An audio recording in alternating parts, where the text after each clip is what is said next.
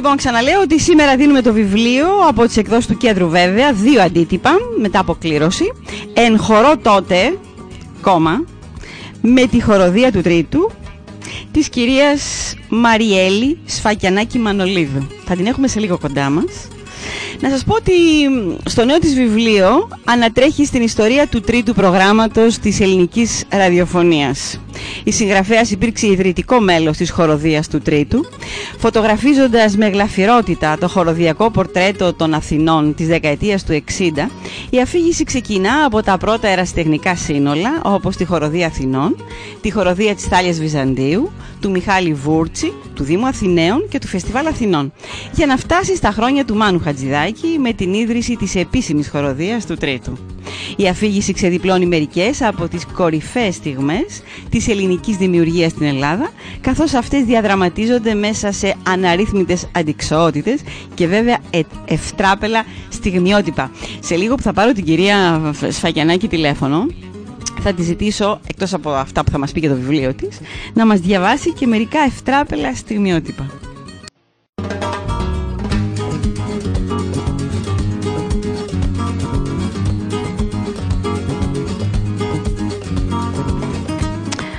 Εδώ είμαστε λοιπόν, είστε συντονισμένοι στο Spirito Web Radio. Ακούτε την εκπομπή κάτω από το κιόσκι. Στο μικρόφωνο είναι Ανά Τσούμα και στο τηλέφωνο έχω την κυρία Μαριέλη Σφακιανάκη Μανολίδου. Καλησπέρα κυρία Σφακιανάκη. Χρόνια πολλά, καλή χρονιά. Πολλά. Τι κάνετε; Ε, ωραία, εδώ στα χιόνια αποκλεισμένοι είμαι. Είσαστε στο Βαρνάβα, έτσι. Ναι, πάνω στα χιόνια.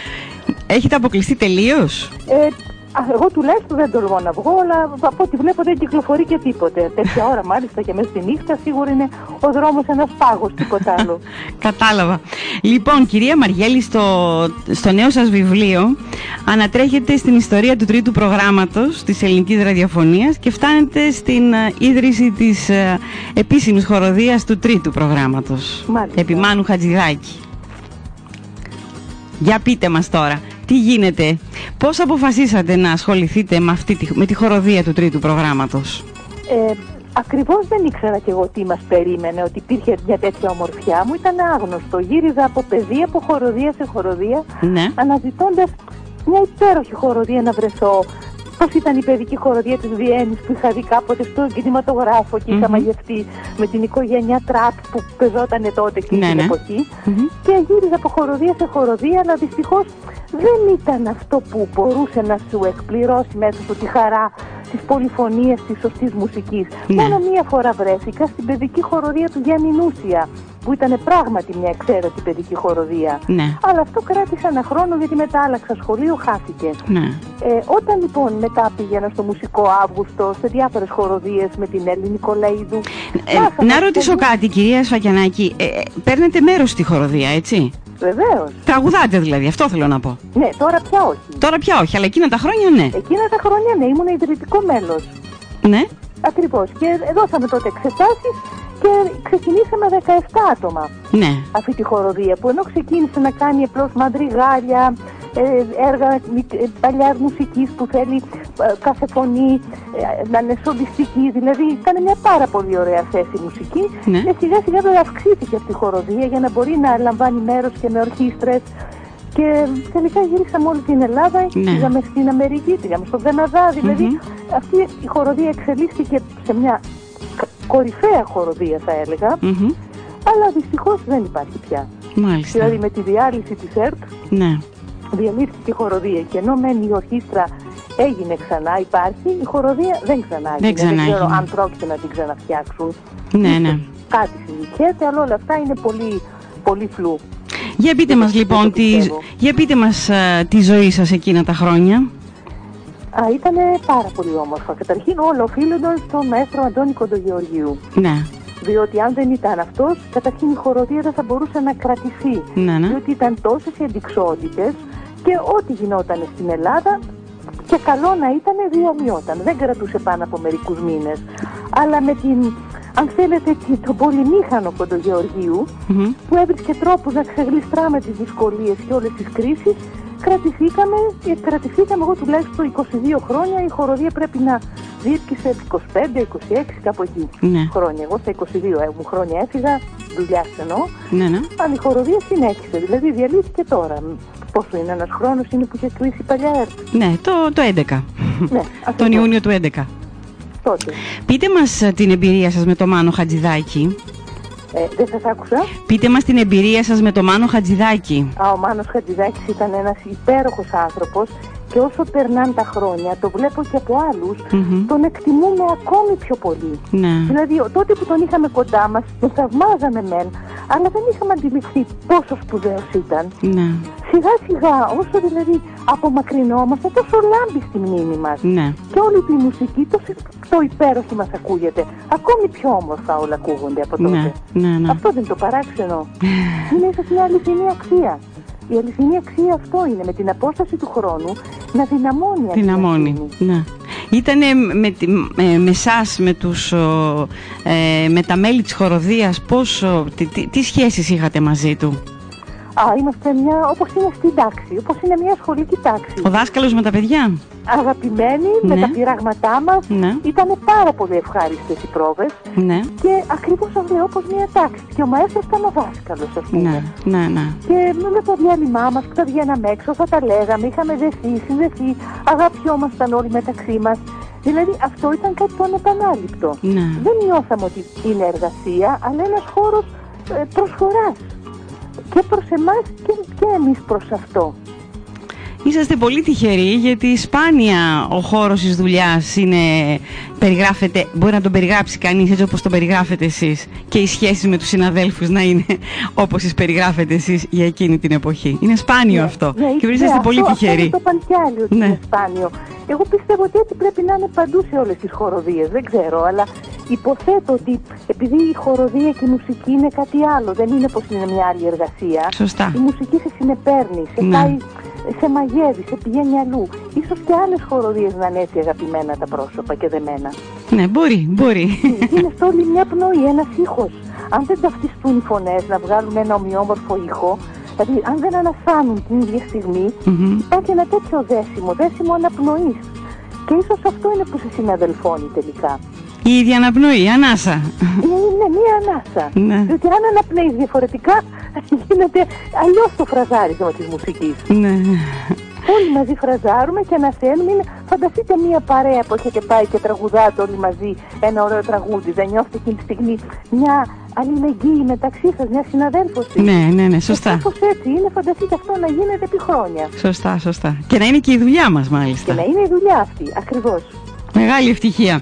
Πείτε μας για τις... Ε, ε, διαβάζουμε, ε, διαβάζοντας στο δελτίο τύπου ότι ήταν αναρρύθμιτες οι αντικσότητες αλλά και τα ευτράπελα, τα στιγμιότυπα. Ναι. Πείτε μας για τα ευτράπελα, κυρία Τα Σφαγιανάκη. ευτράπελα ήταν, θα σας πω ας πούμε ένα για παράδειγμα. Ναι. Υπήρχε ένα χοροδιακό, η Σαλάτα, που ο συνθέτης, ε, ο Ζενέ, ε, θέλει κάποια στιγμή να πεταχτεί μέσα από τη χοροδία, Ναι. αλλά που να, μην- ένας και να πει «Μπράβο, μπραβίσιμο, sono contento», έτσι, Ναι. ε, ενθουσια, ενθουσιοδός, αλλά τραγουδώντας τον, να Ναι. είναι τενόρος. «Μπράβο, μπραβίσιμο», ξέρω εγώ, Ναι, να ναι. το πει τραγουδιστά. Ναι, Και εμείς συνεχίζουμε. ναι.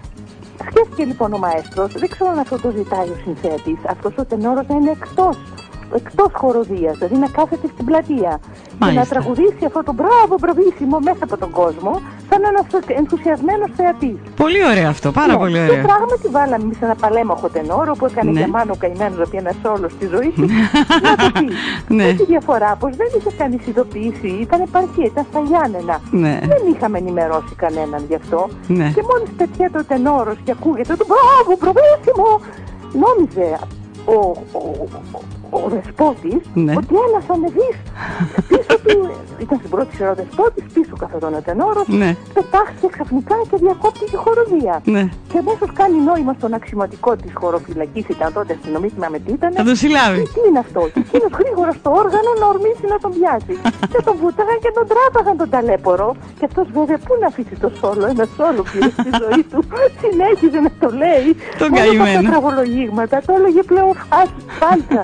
Και τελείως ιστερικά, σαν να ήταν πραγματικά ένας παλαβός θεατής που πάει να διακόψει ακριβώς την παράσταση. Ο δεσπότης δεν έχασε ευκαιρία, ε; Ναι, ο δεσπότης δεν είχε σηκώσει Να και φωνάξει τον τα άβρο του, όργανα δηλαδή, της γιατί τάξεως. ήταν εναντίον του. Πώς τολμάς, αχρήε. Αυτά ήταν ένα. Το άλλο ήταν που είχαν πάθει μια ομαδική δηλητηρίαση Οχ. στο πούλμαν επιστρέφοντας και να είναι στροφές και που να σταματήσουμε. Ναι. Ήταν ανεκδίγητο, ακόμη το θυμόμαστε, το γελάμε.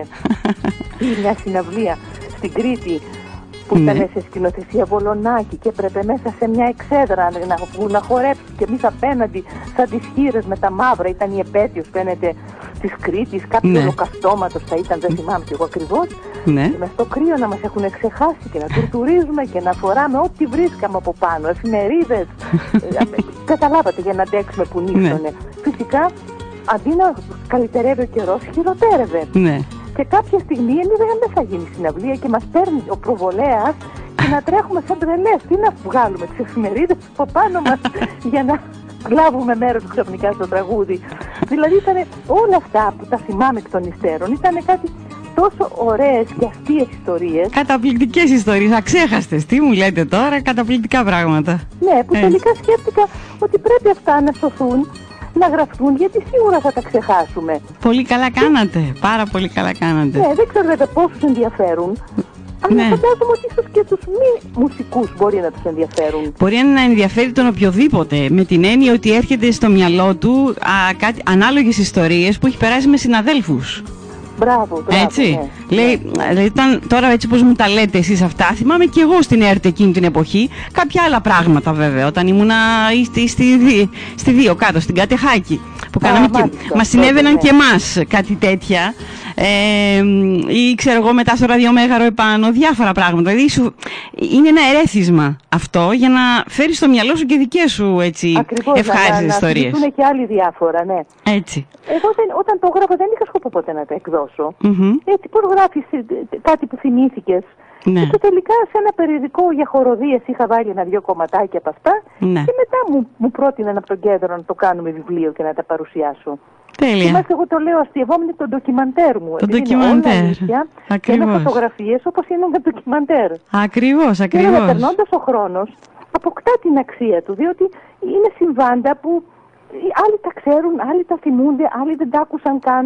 Και είναι Ναι. ωραία να διασωθούν όλα αυτά. Και είναι και πολύ ενδιαφέρον όπως το είπατε, ντοκιμαντέρ. Ναι, και Δια- δεν μιλάω μόνο για Διαβάζουμε τεχνικά, ένα μιλάω και ντοκιμαντέρ. για σοβαρά γεγονότα που είχαν συμβεί. Όπως Ναι. ο διωγμός του Χατζηδάκη, που ήταν κάτι το πολύ πικρό Ναι, ναι, ναι, ναι. τελικά. Ναι, βέβαια. Δεν ξέρω βέβαια. αν θέλετε να σας διαβάσω κάτι πάνω σε αυτό. Για πείτε μας, βεβαίως και θα ήθελα, Τώρα ή βεβαίως. θέλετε σε λίγο. Τώρα, τώρα, άμα το έχετε μπροστά Ωραία. σας. Λοιπόν, να σας το διαβάσω, ναι, το έχω Μμμ. μπροστά μου. Για πείτε μας. Δεν είναι πολύ, μην τρομάξουν οι ακροατές, Όχι, είναι όχι, δύο όχι. Ίσα ίσα σελίδες. είναι χαρά τους. Είμαι λοιπόν. βέβαιη. Εδώ θαρώ πως οφείλω να ξεγλιστρήσω για λίγο από την περιγραφή της εν χορό πορείας μου και να αναφερθώ στην απομάκρυνση του Μάνου Χατζηδάκη από το τρίτο πρόγραμμα. Γράφω το επώνυμό του με δύο γιώτα επειδή έτσι το ήθελε. Ναι. Όταν ο Διονύσης Σαββόπουλος στην πρώτη συνάντησή τους τον είχε ρωτήσει γιατί δεν το έγραφε με ήττα, όπως είναι το σωστό, Μμμ. του είχε απαντήσει διότι το είπα με παχαίνει. Ναι. Καταρχάς, η απεριόριστη ελευθερία που μόνο το δικό πρόγραμμα απολάμβανε, με ακούτε; Βεβαίως. Ναι, πολλούς τους έκανε να ζηλεύουν. Αλλά και η συνεχής ενασχόληση του τύπου με τα πεπραγμένα του προκαλεί ακόμη περισσότερο. Ναι. Τον πλούτο πολλοί εμίσησαν, τη δόξα ουδής. Τη δε δόξα των άλλων πολλοί και ακόμη πιο πολλοί εμίσησαν. Η ακτινοβολία του Μάνου Χατζάκη στο τεχνικό προσκήνιο υποδάβλιζε το φθόνο. Επιπλέον, με τα σχόλια του τρίτου που έγραφε και παρουσίαζε ο ίδιος κάθε Κυριακή μεσημέρι, ήταν σαν να τριχούσε με τη τερή του πένα τα τριχωτά ρουθούνια των υπευθύνων. Ενοχλούνταν οι διορισμένοι από την κυβέρνηση διοίκηση της ΕΡΤ και όλοι οι παρατρεχάμενοι της. Απευθύνονταν μαρτυρώμενοι κάθε τόσο στον τότε Υπουργό Προεδρίας Αθανάσιο Τσαλδάρη, τον επωνομαζόμενο Νανά, και του ζητούσαν να βάλει επιτέλους χαλινάρι στο Μάνο, ο στηριζόμενος όπως εσφαλμένα υπέθεταν στη φιλία του με τον Καραμαλή, μόρφαζε στις γκρίνιες όλες με αδιαφορία. Ως και η περίφημη Δηληπούπολη είχε καταγγελθεί ως άντρο κομμουνιστικής προπαγάνδας και ζητούνταν από το Υπουργείο ηχογραφημένες ταινίες για προληπτική λογοκρισία πριν από την εκπομπή τους. Ποτέ όμως δεν επέτρεψε ο Μάνος να υποστεί κανείς από τους συνεργάτες του αυτού του είδους τη λογοκρισία. Θα λέτε πως την ταινία την έχει ο Χατζηδάκης στο σπίτι του για να την ακούσει και από εκεί να πάτε να τη γυρέψετε. Φυσικά ουδής τολμούσε να ενοχλήσει τον Μάνο στο σπίτι του, γνωρίζοντας ότι στηριζόταν από τον Καραμαλή. Αν και ο ίδιος είχε πει εκ των υστέρων σε μια συνάντηση με την παρέα του στο μαγεμένο αυλό, ο Καραμαλής, ενδεχομένως ούτε που γνώριζε πως ήμουν διευθυντής στο τρίτο. Οι φήμες όμως τότε γύρω από το άτομό του άλλες πληροφορίες διέχειαν και τον κάλυπταν με σιδερένια εξουσία. Είναι γνωστό ένα θυμωμένο τηλεφώνημα του Τσαλδάρη προς τον Μάνο και ακόμη πιο γνωστή η κοφτή απάντηση που έλαβε «Να, να, είσαι βλάξ» πριν το κλείσει το τηλέφωνο. Και όταν έγινε επίσης γνωστό πως το επόμενο τηλεφώνημα τον διαολόστηλε και οι δημοσιογράφοι ρώτησαν τον Υπουργό τι απαντά, εκείνος είπε εις μίαν ευνομούμενη πολιτεία, όταν ο διευθυντής ενός ραδιοφωνικού προγράμματος διαφωνεί με τον προϊστάμενον του Υπουργό, παρετείται. Ναι. Η απάντηση του Χατζηδάκη ήταν αστραπιαία. Εις μίαν ευνομούμενη πολιτεία, όταν ο προϊστάμενος υπουργός διαφωνεί με τον εφιστάμενον του διευθυντή ενός ραδιοφωνικού προγράμματος, ναι. αν έχει τα κότσια, τον απολύει. Τον απολύει θα έλεγα πως ο Μάνος είχε παρασυρθεί σαν άτακτο παιδί σε ένα τολμηρό παιχνίδι κόντρα στην ανάξια του θόκου της εξουσίας. Ναι. Όσο εδώ νομίζω... Ωραία. Λοιπόν, κυρία Σφαγιανάκη, ευχαριστούμε πάρα πολύ για όσα μας είπατε. Εγώ σας ευχαριστώ. Να είστε καλά. Καλή χρονιά σας ευχόμαστε. Δημιουργική. Ευχαριστούμε πάρα πολύ. να είστε καλά. Καλό βράδυ. Καλό σας βράδυ. Γεια, σας. Γεια σας.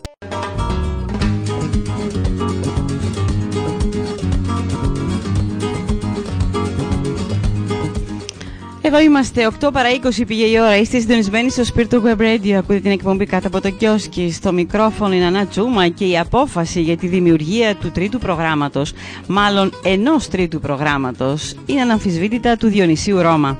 Η μαρτυρία της συζύγου του διευθυντή του προγράμματος Μαρίας Ρώμα, άλλωστε, είναι απολύτως σαφής. Μιλάμε για το φθινόπωρο τώρα του 1900 Ήρθε ένα μεσημέρι στο σπίτι και ήταν πολύ ευχαριστημένος.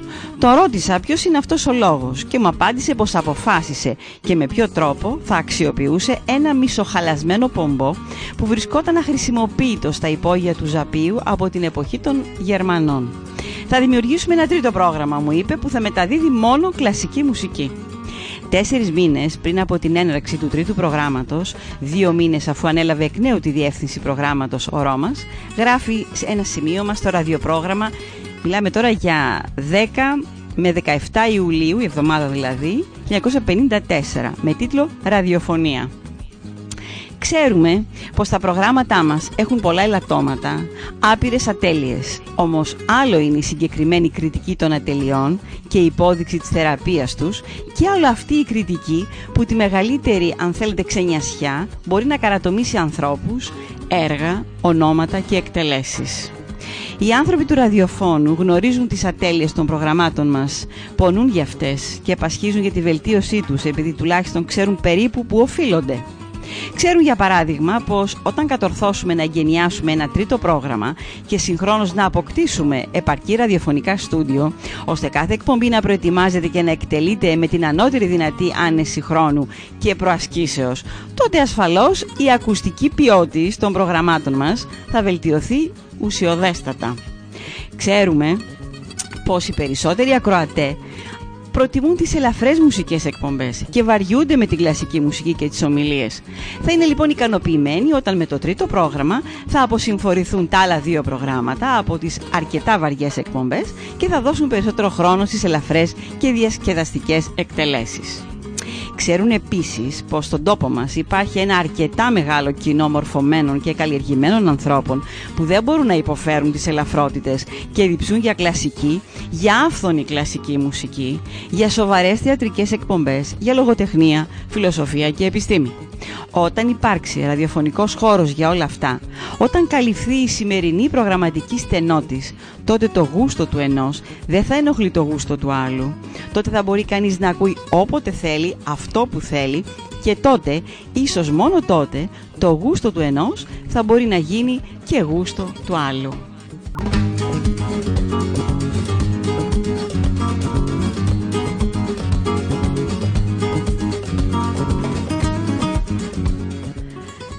Ιστορία που λέτε είναι γνωστή. Ο Κωνσταντίνος Καραμαλής, επιστρέφοντας από το Παρίσι στη μεταπολίτευση, διόρισε Γενικό Διευθυντή της ΕΡΤ το Δημήτρη Χόρν και Γενικό Διευθυντή Ραδιοφωνίας όλων των προγραμμάτων, όχι μόνο του Τρίτου, το Μάνο Χατζηδάκη.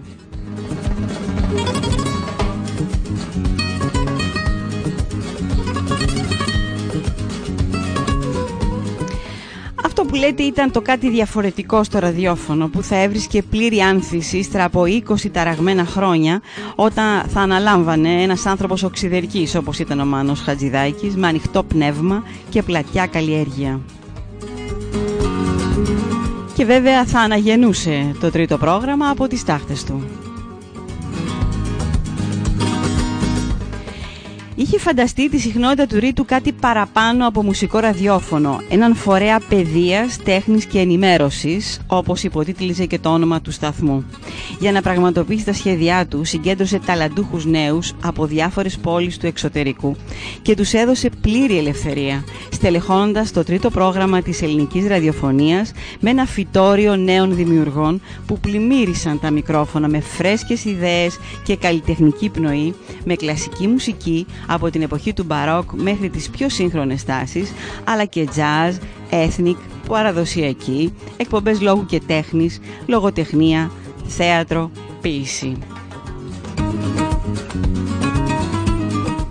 Ακούγοντας αυτούς τους ανθρώπους να μιλάνε με έναν ενθουσιασμό που ακόμα και σήμερα αποτυπωνόταν στο κόμπιασμα της φωνής τους, σαν να μην είχαν βρει ακόμα μετά από τόσα χρόνια λόγια για να περιγράψουν τι συνέβαινε τότε. Φαντάζεται κανείς τους μακριούς διαδρόμους του ραδιομεγάρου να πάλλονται από τη δημιουργικότητα πρωί-βράδυ και τα στούντιο του τρίτου προγράμματος να έχουν μεταμορφωθεί σε καζάνια καλλιτεχνικής δραστηριότητας. Μουσικά έργα γράφονταν, θεατρικά έργα σκηνοθετούνταν.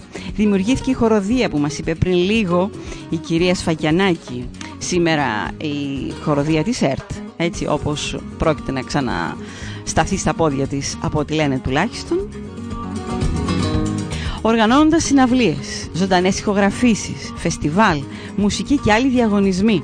Δίνονταν παραγγελίες να πρωτοπαρουσιαστούν έργα, ενώ καθημερινές εκπομπές μουσικής και λόγου γράφονταν το προηγούμενο βράδυ.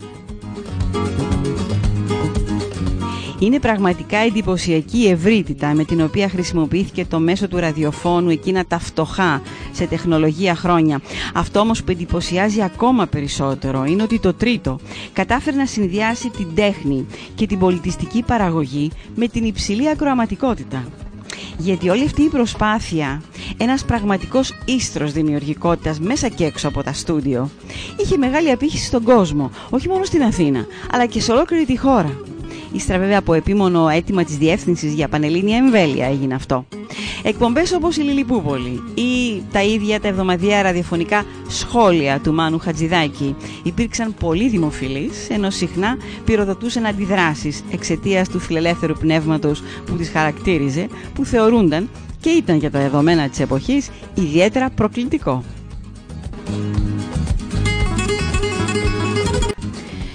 Βέβαια πρέπει να πούμε ότι εκτός από καλλιτεχνικός ήταν και πολιτικός ο χαρακτήρας του τρίτου που φάνταζε σαν κράτος εν κράτη μέσα στα πλαίσια μιας συντηρητικής κρατικής ραδιοφωνίας καθώς η απήχησή του στον κόσμο το θωράκιζε από τη λογοκρισία που προσπαθούσαν να του επιβάλλουν.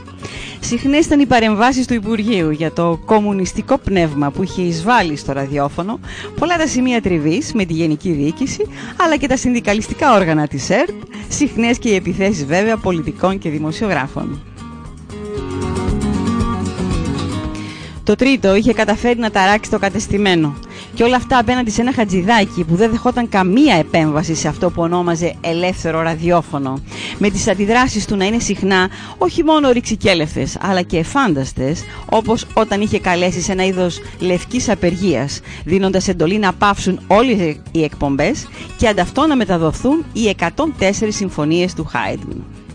Ανάμεσα στους νέους αυτούς υπήρχαν βέβαια και αριστεροί αν μη τι άλλο είναι ένα από τα τιμητικά που αφορούν το δεξιό σε εισαγωγικά αυτό χατζηδάκι. Οι αριστεροί καλλιτέχνες ήταν γύρω του, συσπηρωμένοι, σε μια ανήκουστη μέχρι εκείνη τη στιγμή συνύπαρξη. Το ότι βέβαια ο και καλά συντηρητικός δεξιός τελικά ήταν πιο τολμηρός και πιο ριζοσπαστικός από τους αριστερούς είναι μια άλλη ιστορία, ε, μέλος τέλος πάντων αν θέλετε μιας άλλης υπόθεσης. Ο Μάνος έκανε και καθημερινά πεντάλεπτα σχόλια, τα οποία έφταναν πο πολλούς στο Υπουργείο Προεδρίας να παίρνουν τις ασπιρίνες με τις χούφτες. Ο πονοκέφαλος ο ίδιος. Καθημερινά από την τότε κυβέρνηση της Νέας Δημοκρατίας μαγνητοφωνούσαν τις εκπομπές και ανατρίχιαζαν όλοι αντάμα με τις αριστερές ροπές που έτρεχαν μέσα από τα κρατικά ερτζιανά. Κάθε μέρα ο Μάνος γινόταν και πιο τολμηρός, πιο δεικτικός, αφού έφτασε στο, έφτασε στο σημείο, ανάμεσα στα υπόλοιπα, να αποκαλεί το Διοικητικό Συμβούλιο της ΕΡΤ ορνηθοτροφείο. Αργότερα αυτό έγινε θύριοτροφείο. Με αυτά και με αυτά που λέτε, τα καλύτερα και μοναδικά από μία άποψη εκείνα χρόνια οδηγήθηκαν στο τέλος τους. Η αποχώρηση του Χατζηδάκη από την ελληνική ραδιοφωνία απασχόλησε για τελευταία φορά τον τύπο το Φεβρουάριο του 1982, με τους τίτλους των εφημερίδων να σχολιάζουν με πηχαίους τίτλους το γεγονός. Ο σπουδαίος αυτός κύκλος της ιστορίας του τρίτου προγράμματος, τα επτά πιο θριαμβευτικά χρόνια της ιστορίας του είχε κλείσει. Παρ' όλα αυτά το τρίτο, σε πείσμα των καιρών, συνέχισε να είναι αυτό το οποίο μερίμνησε 60 χρόνια πριν ο πρώτος ιδρυτής του, ο Ρώμας. Το σοβαρό ραδιόφωνο που ένα κρατικό δίκτυο συχνοτήτων οφείλει να προσφέρει στους αγροατές του. Σίγουρα όχι τόσο μεγαλειώδες όσο τη χρυσή του εποχή και επίσης πέρασε κάτι περισσότερο από μια δεκαετία μέχρι την επόμενη γόνιμη περίοδό του και ενώ μεσολάβησε μια περίοδος διάλυσης και αποσύνθεσης όταν διευθυντής προγράμματος ανέλαβε ο συνθέτης Γιώργος Τσαγκάρης το Φεβρουάριο του 1994. Ο Τσαγκάρης, τη θυμήθηκα τώρα, ένας ακόμα άνθρωπος με όραμα που εργάστηκε για την αναγέννησή του, που επί των ημερών του κατάφερε επιτέλους να ξεσηκώσει ξανά τους ακροατές και τους θεατές και τον τύπο. Τώρα που διαβάζω εδώ για τον Γιώργο Τσαγκάρη, ο Γιώργος Τσαγκάρης ήταν διευθυντής του Τρίτου ε, με, με, ε, με γενικό διευθυντή της ραδιοφωνίας, της ελληνικής ραδιοφωνίας, τον Άκη Κοσόνα. Ο Άκης Κοσόνας, ε, φαντάζομαι ότι, είναι, ότι ζει, ότι είναι μια χαρά, ήταν ε, σύζυγος της Δάφνης Μπόκοτα. Ε, ο Γιώργος Τσαγκάρης, σας τα λέω τώρα που τα θυμάμαι, χάθηκε από την καρδιά του πριν αρκετά χρόνια. Ήταν σύντροφος της Φιλαρέτης Κομνηνού. Νομίζω ότι ε, πέθανε κάτω στην Καλαμάτα, κάπου από εκεί ήταν, με σημεία. Ε, του είχα πάρει λοιπόν μια συνέντευξη και είχα δώσει σε ένα περιοδικό που δούλευα τότε, που δούλευα παράλληλα δηλαδή σε ένα άλλο περιοδικό. Ε, είχα βάλει τίτλο Σαν το γλυκό πουλί της νιώτης. Πετάει ξανά το τρίτο πρόγραμμα. Τέτοιο τίτλο είχα δώσει. Θυμάμαι λοιπόν ότι στη συνέντευξη μου έλεγε ότι από μικρός ε, αγαπούσε τόσο πολύ τη μουσική και το να διευθύνει μια ορχήστρα που έπαιρνε τις βελόνες πλεξίματος της ε, μητέρας του και έκανε το διευθυντή της ορχήστρας ο Τσαγκάρης με τα μακριά μαλλιά και τα πανέμορφα μάτια. Λοιπόν, το τρίτο ξαναγυρίζουμε σήμερα αποτελεί μία από τις λίγες επίσημες προτάσεις πολιτισμού το ερώτημα βέβαια είναι κατά πόσο μια τέτοια συχνότητα μπορεί να παραμείνει σύγχρονη χωρίς να χάσει το μουσικό της προσανατολισμό και να ανοιχτεί στον κόσμο. Όπως αναφέρει ο τελευταίος πια διευθυντής του τρίτου προγράμματος, ο Δημήτρης Παπαδημητρίου, σε μια πιο παλιότερη συνέντευξη, το τρίτο δεν είναι μια ραδιοφωνική κερδοσκοπική επιχείρηση, αλλά μια ραδιοφωνική πολιτιστική διαχείριση του φυσικού αγαθού των Ερτζιανών. Και βεβαίως πρέπει να πούμε ότι αν η συνέχιση της παρουσίας του στη ζωή μας έχει κάποια σημασία, είναι γιατί μας προσφέρει τη μεταφυσική παρηγοριά της τέχνης που τόσο πολύ την έχουμε ανάγκη.